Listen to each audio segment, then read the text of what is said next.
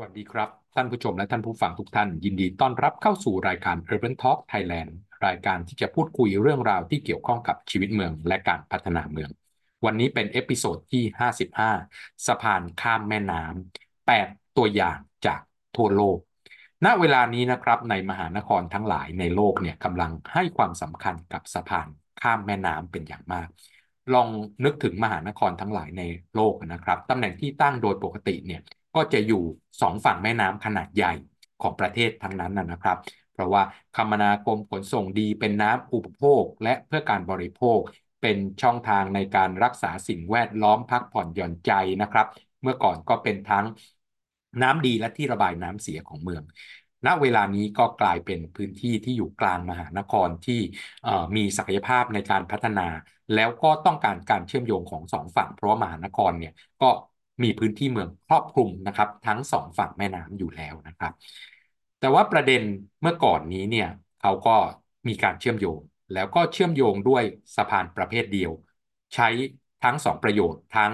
ยานพาหนะประเภทรถยนต์นะครับที่มีเครื่องยนต์ แล้วก็เดินเท้าและขี่จักรยาน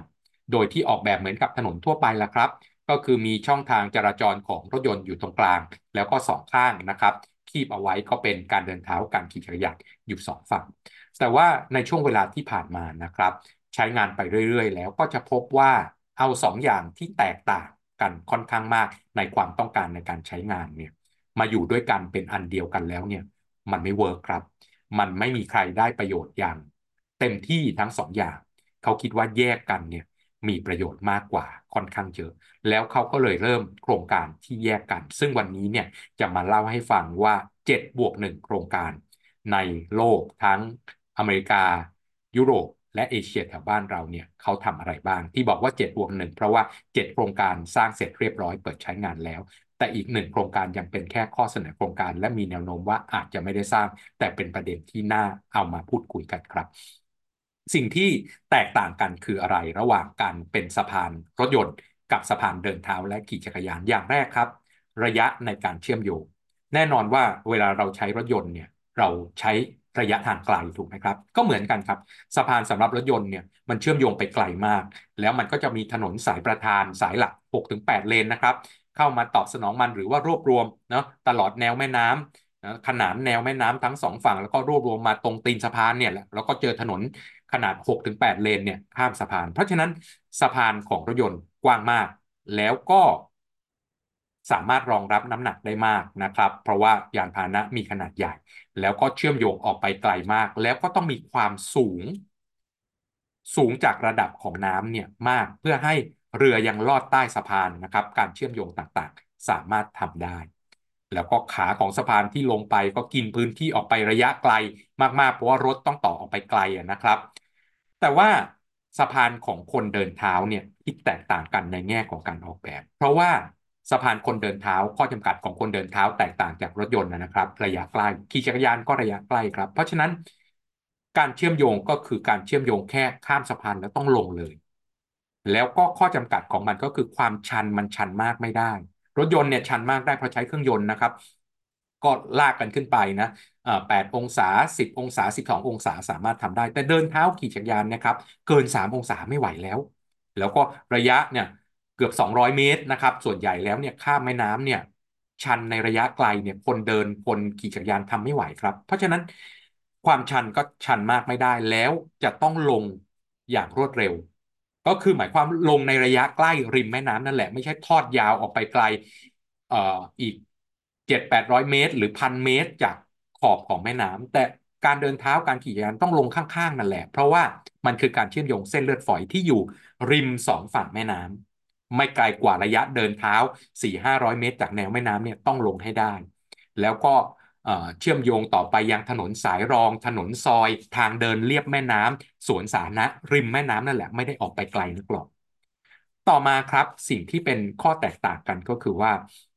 ด้วยความที่เป็นรถยนต์เนาะสำหรับสะพานรถยนต์ ไม่มีผลกระทบเรื่องของสภาพลมฟ้าอากาศมากนักเนาะตากแดดตากฝนตากหิมะก็อยู่ในรถนะมีหลังคาคลุมไม่เป็นไร แล้วก็ระยะไกลได้ แต่การเดินเท้าการขี่จักรยานเนี่ยไม่ได้ครับ ตากแดดตากฝน ตากหิมะเนาะลื่นอีกไม่ไหวอีกไม่ได้มียางของรถที่ออกแบบมาสำหรับออรองรับการที่เป็นถนนลื่นเมื่อยามฝนตก ถนนลื่นเมื่อยามมีหิมะ หรือว่าเดินในพื้นที่ร้อนๆได้อย่างเหมาะสม เพราะฉะนั้นสิ่งที่จะต้องทำก็คือทำอย่างไรให้มีความเป็นร่มเงา นะครับสามารถหลบแดดหลบฝน แล้วก็ยังสามารถที่จะใช้งานได้อย่างเหมาะสมด้วย เพราะฉะนั้นเมื่อสองตัวนี้แตกต่างกันไม่ว่าจะเป็นความชันระยะการเชื่อมต่อความกว้างนะครับ รูปแบบของการใช้งานข้อจำกัดในการใช้งานที่ต้องมีร่มเงากับสามารถเคลื่อนไปให้เร็วที่สุดอย่างรถยนต์เนี่ยมันแตกต่างกันขนาดนี้ องศาก็แตกต่างกันถ้าใครตอนเด็กๆเนี่ยผมเคยเดินข้ามสะพานสังฮีหรือสะพานกรุงทนครับ อันนั้นอะออกแบบความชันต่างๆ มาเพื่อรถยนต์เป็นหลัก เดินเท้าเนี่ยเป็นของแถมสองข้างถนนโอ้โหรู้สึกมันไกลมากเลยนะครับ เพราะว่าความชันมันสูงมากแล้วก็กว่าจะลงนะ เพราะรถยนต์นี่มันทอดไปไกลถึงถนนจรัญสนิทวงกับลงไปเกือบเกือบถึงถนนสามเสนเนี่ยลงไปเนี่ยก็ระยะไกลทีเดียวนะครับทำให้ไม่มีความสะดวกในการเดินเท้ามันเป็นของแถมเข้ามาเท่านั้น เพราะฉะนั้นในเมื่อต่างกันแบบนี้อยากให้แต่ละคนสะดวกต้องแยกกันครับ แล้วก็โลกก็ ได้ทำการแยกกันมาหลายพื้นที่แล้ว แม้แต่ประเทศไทยก็แยกกันลองมาดูกันครับ ผมเอา 8 ตัวอย่างในโลกมาให้ทุกท่านดู ตัวอย่างแรกจากเท็กซัสสหรัฐอเมริกานะครับ James D. Pfluger Pedestrian and Bicycle Bridge นะครับ เป็นสะพานที่เมื่อก่อนเนี้ยเป็นสะพานรถยนต์ครับแล้วก็มีเรื่องของ traffic หรือว่าปริมาณการจราจรเป็นจำนวนมาก แต่มีทางเท้าทางจักรยานสองข้างเนี่ยกว้างแค่หนึ่งเมตร แล้วก็เคยเกิดอุบัติเหตุมาแล้ว แล้วก็จากผลการศึกษาแล้วก็พัฒนาเส้นทางคมนาคม สะพานข้ามสำหรับรถยนต์ต่าง ๆ ที่พัฒนามาถึงจุดหนึ่งแล้วเนี่ยเขาบอกว่าที่มีอยู่เนี่ยเพียงพอต่อการรองรับปริมาณการจราจรของรถยนต์แล้วละ่ะสะพานนี้ไม่มีความจำเป็นที่จะต้องใช้อีกต่อไป เขาก็เปลี่ยนครับให้เป็นสะพานสำหรับคนเดินเท้าคนขี่จักรยาน แล้วก็เริ่มออกแบบตัวนี้ขึ้นมา จะเห็นภาพชัดเจนว่าเขาได้ตีความหมายของการเป็นทางเดิน และทางจักรยานไม่ว่าจะเป็นข้ามแม่น้ำหรือว่าพื้นที่อื่นในรูปแบบยุคปัจจุบันแล้วก็คือมันไม่ใช่แค่สัญจรผ่านไปเพียงอย่างเดียว แต่มันเป็นพื้นที่สาธารณะของเมือง จะเห็นในภาพครับว่าสามารถที่จะมานั่งเล่นนะครับ มีที่นั่งนั่งเล่น มีสวนขนาดเล็กนะครับ ต้นไม้ขนาดเล็ก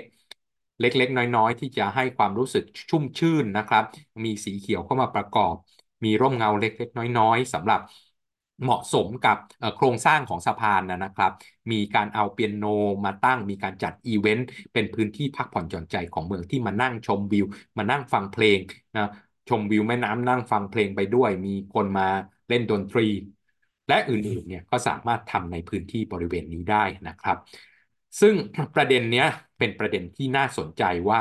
สะพานที่จะข้ามแม่น้ำเนี่ยสำหรับคนเดินเนี่ยมันไม่ใช่แค่การสัญจรผ่านเพียงอย่างเดียว แต่ว่ามันเป็นพื้นที่ที่จะเป็นพื้นที่สาธารณะที่ดีของเมืองโดยที่มีวิวพิเศษนะครับ ที่อื่นๆที่ไม่ได้อยู่กลางแม่น้ำเนี่ยไม่มีก็จะเป็นวิวที่น่าสนใจแล้วก็ประสบความสำเร็จครับ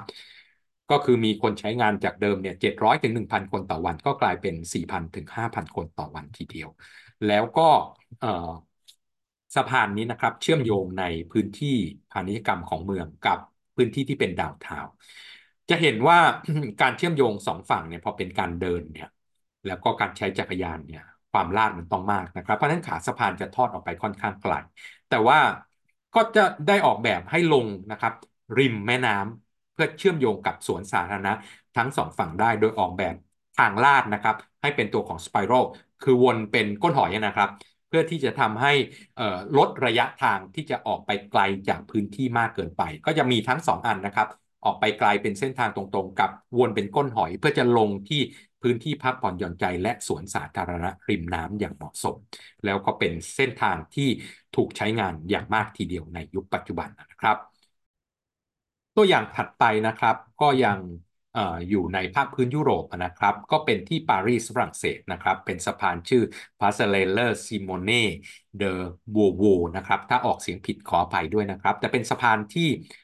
ผมใช้งานอยู่ค่อนข้างบ่อยถ้าไปทุกครั้งก็ต้องไปเดินดูสะพานนี้ เพราะเป็นตัวเชื่อมโยงนะครับ องค์ประกอบสำคัญ2ฝั่งของแม่น้ำแซนนะครับปารีสเนี่ยมีสะพานแบบนี้ค่อนข้างเยอะนะครับปวงเนิร์ฟและอื่นๆ ซึ่งเป็นสะพานคนเดินเป็นหลักนะครับ แล้วก็เป็นสะพานลำดับที่ 37 นะครับ เปิดในปี 2006 ฝั่งหนึ่งคือหอสมุดแห่งชาติฝรั่งเศสนะครับ ในเขต 13 แล้วก็อีกฝั่งหนึ่งก็คือสวนสาธารณะแห่งใหม่ในเขต 12 จะเห็นว่าเเขาได้แก้ปัญหาการที่ข้อจำกัดของมนุษย์นะครับ เพราะว่าเดินเท้าที่ผมเล่าให้ฟังแล้วนะขี่จักรยานเนี่ยระยะทาง 2-300 เมตร ที่จะเชื่อมโยงสองฝั่งแม่น้ำเนี่ยมันตากแดดตากฝนตากหิมะ ไม่ไหว อยู่เกิดเดินอยู่กลางสะพานแล้วฝนตกหนัก นั้นแดดออกแรงจัดไปต่อไม่ไหวหมดแรงเหนื่อยเกินไปเนี่ยเขาเลยออกแบบให้มีระดับนะครับความโค้งสองอันที่แตกต่างกัน แล้วอาศัยความโค้งที่ต่างกันเนี่ยมีพื้นที่ที่นั่งพักนะครับจะนั่งพักในยามปกตินั่งอ่านหนังสือชมวิวแม่น้ำหรือว่าในยามฉุกเฉินเช่นเหนื่อยไปไม่ไหว หรือว่าเป็นลมเป็นแรงขึ้นมา ต้องการพื้นที่หลบแดดหลบฝนนะครับหรือว่าเจ็บป่วยอะไรต่างๆฉุกเฉินขึ้นมาก็มีพื้นที่ที่เป็น shelter นะครับหลบแดดหลบฝนหลบหิมะสามารถใช้งานได้ เพราะฉะนั้นตัวนี้ก็เลยกลายเป็นพื้นที่สาธารณะที่มีศักยภาพของเมือง แล้วก็เป็นพื้นที่คุณภาพดี แล้วก็ทำให้นะครับ พื้นที่ริมแม่น้ำทั้งสองฝั่งเนี่ยได้รับการเข้าถึงที่ดีขึ้นกลายเป็นว่าริมแม่น้ำสองฝั่งกลายเป็นมีความคึกคัก เพราะว่าสะพานตัวนี้ทำให้การเข้าถึงริมแม่น้ำ เชื่อมโยงกันสองฝั่งเนี่ยมีความสะดวกเพิ่มมากขึ้นนะครับ ก็เป็นพื้นที่ที่มีคนไปใช้งานค่อนข้างมาก แล้วก็ออกแบบในรูปแบบใหม่ แยกการเดินเท้าขี่จักรยาน แล้วก็พื้นที่นั่งชมวิวนะครับ ต่างๆออกจากกัน ในพื้นที่ที่ 3 ครับ สะพานที่ 3 ยังอยู่ในลอนดอนของประเทศอังกฤษนะครับสะพานมิเลเนียมบริดจ์เป็นสะพานที่เป็นสัญลักษณ์สำคัญของการก้าวเข้าสู่ศตวรรษที่ 21 นึกภาพตัวนี้ก่อนครับว่ามหานครทั้งหลายในโลกเนี่ยไม่ว่าที่ไหนในโลกส่วนใหญ่แล้วเนี่ยมีประวัติอันยาวนานนะครับ เกินกว่า 2-300 ปีขึ้นไปไปทั้งนั้นนะครับ แล้วก็จากเดิมเนี่ยที่เคยพัฒนารุ่งเรืองมีประสิทธิภาพใช้งานอย่างเหมาะสมมาในอดีตเนี่ยมาถึงวันนี้เนี่ยมันเสื่อมโทรมไม่ทันยุคทันสมัยไม่เหมาะสมกับยุคปัจจุบันแล้ว เพราะฉะนั้น ทิศทางของเมืองในยุคปัจจุบันมหานครทั้งหลายจึงให้ความสำคัญกับการบูรณะฟื้นฟูเมือง คือปรับปรุงของเดิมครับ ที่เคยดีมาในอดีต แต่วันนี้มันไม่ดีแล้วเพราะยุคสมัยมันเปลี่ยนไปโครงสร้างพื้นฐานมันเปลี่ยนแปลงไปชีวิตมนุษย์มันเปลี่ยนแปลงไป เพราะฉะนั้นเขาใช้สะพานตัวนี้เป็นสัญลักษณ์ของการที่จะนำไปสู่การบูรณะฟื้นฟูเมือง คือเชื่อมโยงกับส่วนเก่าของเมืองกับส่วนใหม่ของเมือง ก็คือเชื่อมโยงส่วนที่เป็น St. Paul นะครับโบสถ์ St. Paul กับส่วนที่เป็น modern art พิพิธภัณฑ์ร่วมสมัย เห็นภาพไหมครับว่าของเก่ากับของใหม่ถือถูกเชื่อมโยงกันด้วยสะพานที่มนุษย์สามารถใช้งานได้เพียงอย่างเดียว ไม่ใช่รถยนต์ เพราะฉะนั้นตัวนี้เนี่ยก็จะทำการเชื่อมโยงระหว่างศูนย์การธุรกิจของลอนดอนกับ South Bank แล้วก็ทำให้เกิดการพัฒนาสองฝั่งริมแม่น้ำที่เพิ่มขึ้นเชื่อมโยงการท่องเที่ยวได้อย่างเหมาะสมด้วยนะครับ เอ่อเขาเชื่อมโยงส่วนที่เป็น art gallery กับ St. Paul Cathedral นะครับแล้วก็สามารถลงไปแล้วนะครับ สถานีรถไฟต่างๆเนี่ยที่จะเชื่อมโยงกันเนี่ยอยู่ในระยะประมาณ 400 เมตร คือระยะเดินเท้า แล้วก็ออกแบบโดยสถาปนิกระดับโลกเป็นการประกวดแบบนะครับ แล้วก็ดึงเอาโครงสร้างที่จะรับน้ำหนักเนี่ยออกไปอยู่สองฝั่งนะครับออกไปอยู่นอกตัวของสะพานเพื่อให้สะพานเนี่ยเคลียร์ที่สุดหรือมีพื้นที่ในการเดินเชื่อมโยงมากที่สุดแล้วใช้ โครงสร้างนะครับที่เราเคยคิดว่าหนาหนักเนี่ยก็ซอยย่อยเป็นโครงสร้างที่เบานะครับ เป็นเส้นเล็กๆ เพื่อไม่บดบังนะครับวิวทิวทัศน์ในการมองเห็นวิวอันสวยงามของแม่น้ำเทมส์นะครับ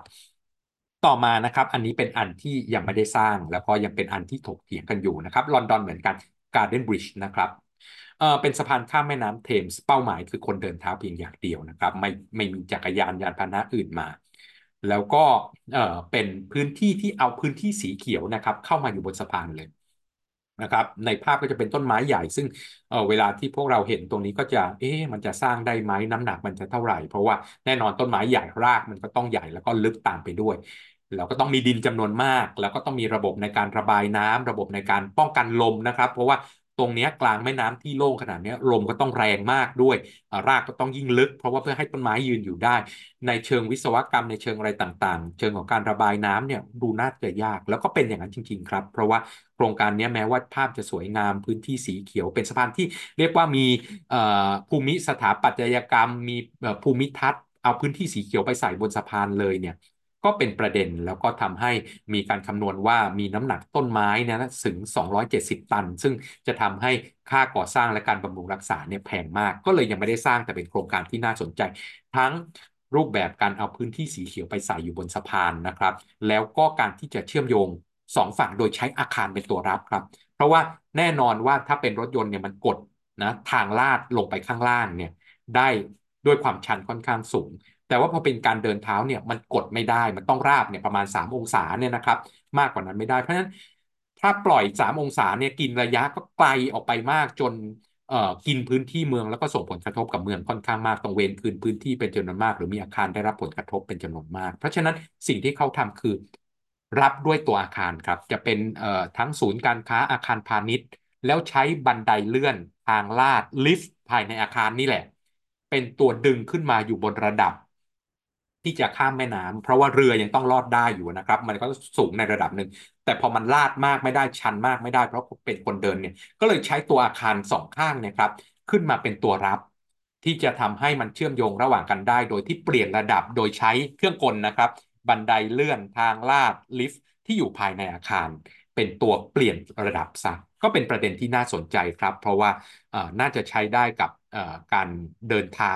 แล้วก็การใช้จักรยานอย่างเหมาะสมที่ต้องการพื้นที่ที่ไม่ไกลนักนะขึ้นลงไม่ไกลนักจากแนวของแม่น้ำต่อมาครับมาที่แถวบ้านเราบ้างสิงคโปร์ครับ Helix Bridge ทุกท่านคง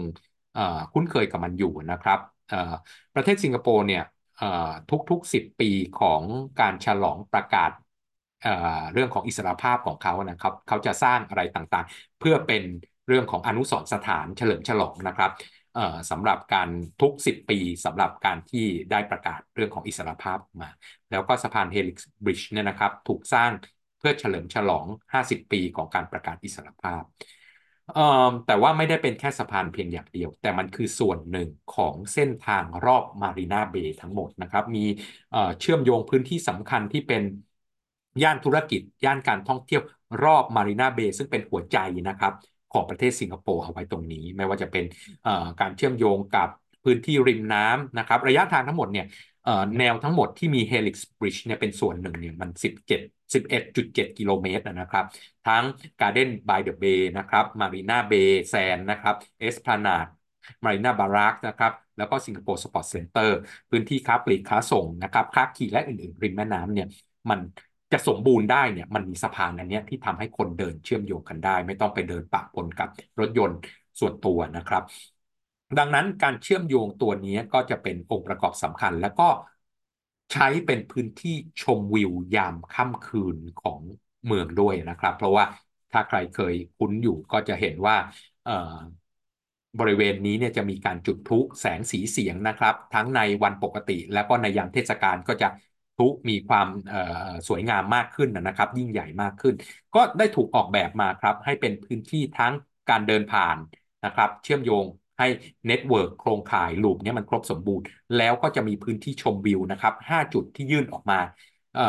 ให้สามารถชมพลุชมดอกไม้ไฟในยามเทศกาลต่างๆ ชมเรือต่างๆได้นะครับ โดยที่แนวทางการออกแบบเขาใช้เกลียวของ DNA นะครับ เป็นต้นแบบในการออกแบบ เพราะว่า ถือว่าเป็นต้นทางของชีวิตนะครับ ชีวิตของคนเราแล้วก็จะโตต่อไปนะครับ ต่อมานะครับตัวอย่างที่ 6 นะครับ ไปดูทางจักรยานจำเพาะเจาะจงทางจักรยานเลยครับ คือ Cycle c h a l a n g e n นะครับ ที่โคเปนเฮเกนเดนมาร์กนะครับคำว่าตัวของคำว่าชลังเง่นนะครับ มันก็คือแปลว่างู แปลว่าการต่อแถวหรือไอสิ่งที่เป็นแถวยาวๆนะครับ ยุโรปเหนือใช้คำว่าใช้ความชลังเง่นทั้งนั้นนะครับ ตัวนี้มันคือ bicycle snake นะครับที่จะเชื่อมโยงทางจักรยานเข้าด้วยกันคือสอดคล้องนะครับกับทิศทางของโคเปนเฮเกนเขาบอกว่าเขาจะใช้การเดินทางที่เป็นมิตรกับสิ่งแวดล้อมด้วยการปั่นจักรยานเป็นหลัก แล้วก็เป็นส่วนหนึ่งของโครงข่ายเส้นทางจักรยานทั้งหมดแก้ปัญหาครับ ที่จะเชื่อมโยงไอ้ที่เป็นตัวของอุปสรรคนะครับ ทางหลวงกับท่าเรือเนี่ยมันกีดขวางมันไม่สามารถเชื่อมโยงกันได้ เพราะฉะนั้น ใช้ทางจักรยานลอยฟ้านะครับเชื่อมโยงระหว่างกัน แล้วก็ประสบความสำเร็จครับ ใช้ประมาณ 12,500 คนต่อวัน แล้วก็เชื่อมโยงพื้นที่โดยรอบนะครับ เพราะว่าถ้าไม่มีเส้นนี้มันต้องเดินอ้อมอาคาร แล้วก็ต้องข้ามน้ำนะครับ ต้องเดินวกหลบนะครับท่าเรือที่ถูกตัดเข้ามาทำให้ระยะทางการขี่จักรยานและการเดินเท้าเนี่ยมันค่อนข้างไกล เพราะฉะนั้นจะเชื่อมโยงในย่านของออการค้าการบริการนะครับพาณิชยกรรมที่อยู่ ริมน้ำนะครับ กับส่วนค้าปลีกค้าส่งที่อยู่ข้างในเมือง ก็เอ่อเป็นพื้นที่ที่เอ่อมีเรื่องของคุณภาพดีมีความอบอุ่นนะครับ ใช้สีที่มีความอบอุ่น และตอนกลางคืนก็เป็นแสงที่สวยงาม แล้วก็ใช้เส้นโค้งเนี่ยนะครับเพื่อที่จะควบคุมความเร็วแล้วก็ได้มุมมองนะครับทิวทัศน์ที่สวยงามตามไปด้วยนะครับ ผ่านมาจากตรงนี้แล้วไปเข้าสู่ตัวอย่างที่7นะครับ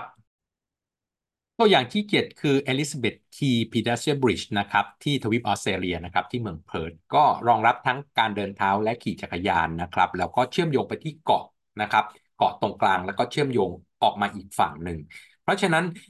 เดิมเนี่ยมันไม่มีการเชื่อมโยงอยู่ตรงนี้คือเกาะเนี่ยเชื่อมโยงได้ทิศเดียวนะครับ ไม่เชื่อมโยงไปถึงอีกฝั่งหนึ่งเพราะฉะนั้นวิธีการของเขาก็คือต้องการตัวนี้ที่เป็นตัวเชื่อมโยงระหว่างกัน แล้วก็เป็นการออกแบบทางวิศวกรรมนะครับที่ได้รับ รางวัลหลากหลายทีเดียว โดยที่ดึงเอานะครับ ส่วนที่เป็นโครงสร้างรับน้ำหนักเนี่ยออกไปอยู่ 2 ฝั่ง แล้วก็ออกแบบให้เป็นรูปคล้ายๆ รูปเลข8นะครับ หรือสัญลักษณ์ของตัวของ infinity นะครับ โดยที่เป็นทางเดินส่วนหนึ่งนะครับ โค้งไปนะครับและอีกโค้งหนึ่งนะครับ โค้งอีกด้านหนึ่งเป็นตัวโครงสร้างของของอการรับน้ำหนักของตัวของสะพานนะครับ แล้วก็ตัวนี้ด้วยความโค้งที่เป็นรูปของเอ่อเอ่อ เป็นรูปที่เอ่อเป็นเหมือนรูปเลขแปดเนี่ยก็ทำให้มองเห็นวิวนะครับได้เอ่อครบถ้วนทั้ง 360 องศานะครับ แล้วก็รูปรูปเลข8หรือรูปตัว S เนี่ยนะครับแล้วก็เปิดมุมมองได้เป็นอย่างดี แล้วก็เชื่อมโยงกับเกาะใหม่นะครับ แล้วก็ทำให้การเชื่อมโยงของทั้งสองฝั่งของเพิร์ธกับศูนย์กลางเมืองเนี่ยมีความสะดวกเพิ่มมากขึ้น อันนี้น่าสนใจในเชิงของรูปแบบในการออกแบบเป็นอย่างมาก อันสุดท้ายนะครับที่บริสเบนนะครับคูริป้าพิดาเซียบริดจ์นะครับที่ควีนสแลนด์ทวีปออสเตรเลียนะครับเอ่ออันนี้ดูน่าสนใจในเชิงของการใช้พลังงานแล้วก็การที่ใช้รูปแบบของกลางวันและกลางคืนอย่างเหมาะสม ก็เขาใช้แผงโซลาเซลล์นะครับ 84 แผงมาติดบนหลังคาของสะพาน เพราะฉะนั้นก็สามารถผลิตไฟฟ้าที่จะใช้กับ สะพานนี้ในยามกลางคืนได้นะครับความกว้างขั้นต่ำถูกกำหนดไว้ที่ 6.5 เมตร เพราะว่าที่ผมบอกแล้วนะครับ รถฉุกเฉินเมื่อยามเจ็บป่วยอะไรต่างๆนี่ยังต้องขึ้นได้ สะพานข้ามแม่น้ำจะไม่แคบครับ เพราะว่าเกิดคนเป็นลมเป็นแรงเกิดอุบัติเหตุแขนหักขาหัก หรือต้องการการอพยพ คนที่มีเรื่องของข้อจำกัดต่างๆ รถฉุกเฉินขนาดเล็กยังต้องสามารถเข้าไปลำเลียงได้อยู่ แล้วก็ พูดถึงการซ่อมบำรุงด้วยนะครับ ไม่ว่าจะเป็นการซ่อมแซมต่างๆ การขนเครื่องมือเข้าไปซ่อมบำรุงตามวงรอบต่างๆ ก็ยังต้องสามารถรองรับยานพาหนะขนาดเล็กในยามจำเป็นได้อย่างเหมาะสม ด้วยตัวหลังคานะครับที่เป็นแผงโซลาเซลล์เนี่ยทำให้มีไฟใช้งานอย่างเพียงพอ แล้วก็เป็นร่มเงาของตัวของอาคารด้วย แล้วก็มีการที่จะมีเรื่องของวงจรปิดต่างๆนะครับ แล้ว ไม่ใช่แค่นั้นครับ ไม่ได้เอาไฟมาส่องสว่างเฉยๆ แต่ว่าเอาไฟมาเล่นแสงสีเสียงนะครับ ระบบ LED สร้างโปรแกรมสร้างเอฟเฟกต่างๆนะครับ ซึ่งแม้ว่าจะใช้พลังงานเยอะ แต่ไอ้โซลาร์เซลล์ที่มีอยู่เนี่ยเพียงพอครับ 75ถึง100%ของพลังงานที่เอามาเล่นแสงสีเสียง ให้เป็นสีสันของเมืองเนี่ยใช้จากโซลาร์เซลล์ของตัวเองทั้งนั้นนะครับ ก็จะเห็นภาพว่าใน 8 ตัวอย่างทั้งหมดเนี่ยที่เราเอามาให้ดูเนี่ย มันเป็นกระแสในยุคปัจจุบันนะครับว่าโลกเขาได้ให้ความสำคัญกับสะพานของคนเดินเท้า ไม่ใช่เพราะอยากมีเพียงอย่างเดียวนะครับ แต่เพราะว่าการเชื่อมโยงสองฝั่งที่เคยทำมาในอดีต ย้ำอีกทีนะครับรูปแบบในการใช้งานศักยภาพข้อจำกัดความต้องการของรถยนต์กับเดินเท้าขี่จักรยานมันต่างกันค่อนข้างมาก เอามาอยู่บนอันเดียวกันแล้วเนี่ยก็ถูกออกแบบสำหรับรถยนต์เป็นหลักอันนี้ต้องพูดตามตรงทำให้คนเดินเท้าคนขี่จักรยาน ไม่ได้ work เลยกับการใช้งานใน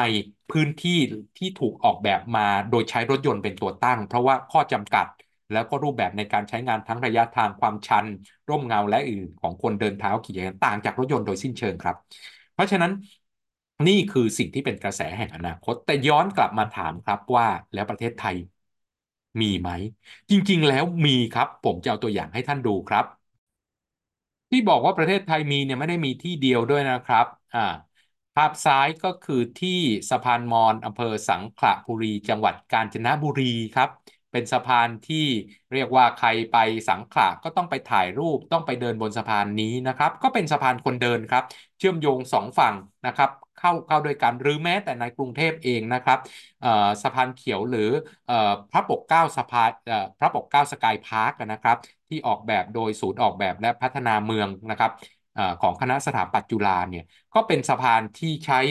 โครงสร้างเดิมที่ถูกทิ้งร้างเอาไว้ของรถไฟฟ้าลาวาลินนะครับรถไฟฟ้าสายแรกของของบ้านเรา แต่ว่าก็สร้างไม่ได้จนเสร็จ แล้วก็แพลตฟอร์มนี้ก็ถูกทิ้งร้างเอาไว้ เรียกว่า 30 ปีครับก็ถูกนำกลับมาใช้ใหม่ แล้วก็ถูกออกแบบให้เป็นสะพานคนเดินข้ามแม่น้ำเจ้าพระยาตรงกลางระหว่างสะพานพุทธนะครับกับสะพานพระปกเกล้า ก็ถูกใช้งานอยู่จนถึงทุกวันนี้ โดยมีสวนนะครับรองรับทั้งสองฝั่ง เพราะฉะนั้นสะพานข้ามแม่น้ำที่ใช้สำหรับเฉพาะคนเดินเท้า และคนขี่จักรยานไม่ใช่เรื่องใหม่แต่อย่างใด แต่ว่าเป็นเรื่องของสิ่งที่เป็นกระแสแห่งอนาคตที่เราอาจจะต้องทำการพิจารณาเพื่อให้สอดคล้องนะครับ เพราะว่าต่อไปการเดินเท้าการขี่จักรยานในพื้นที่เมืองเนี่ยจะเป็นองค์ประกอบสำคัญที่ทำให้ ชีวิตเมืองมีคุณภาพดีควบคู่ไปกับการสร้างสิ่งแวดล้อมที่ดีตามกระแสที่เราจะต้องต่อต้านภาวะโลกร้อนการเปลี่ยนแปลงภูมิอากาศด้วยเช่นกัน วันนี้ก็เห็นแล้วนะครับจากตัวอย่างของโลกว่าเขาทำเรื่องของสะพานข้ามแม่น้ำกันอย่างไร และไทยก็มีแล้วเช่นกัน วันนี้ต้องลาไปแค่นี้กับ Urban Talk Thailand แล้วพบกันใหม่ใน episode ต่อๆไป ถ้าท่านอยากรู้อะไรเพิ่มเติม พิมพ์ไว้ ข้างใต้ลิงก์เลยครับ เราจะหามาตอบสนองทุกท่าน เพื่อให้ทุกท่านมีคุณภาพชีวิตเมืองที่ดีขึ้น วันนี้ลาไปแค่นี้ สวัสดีครับ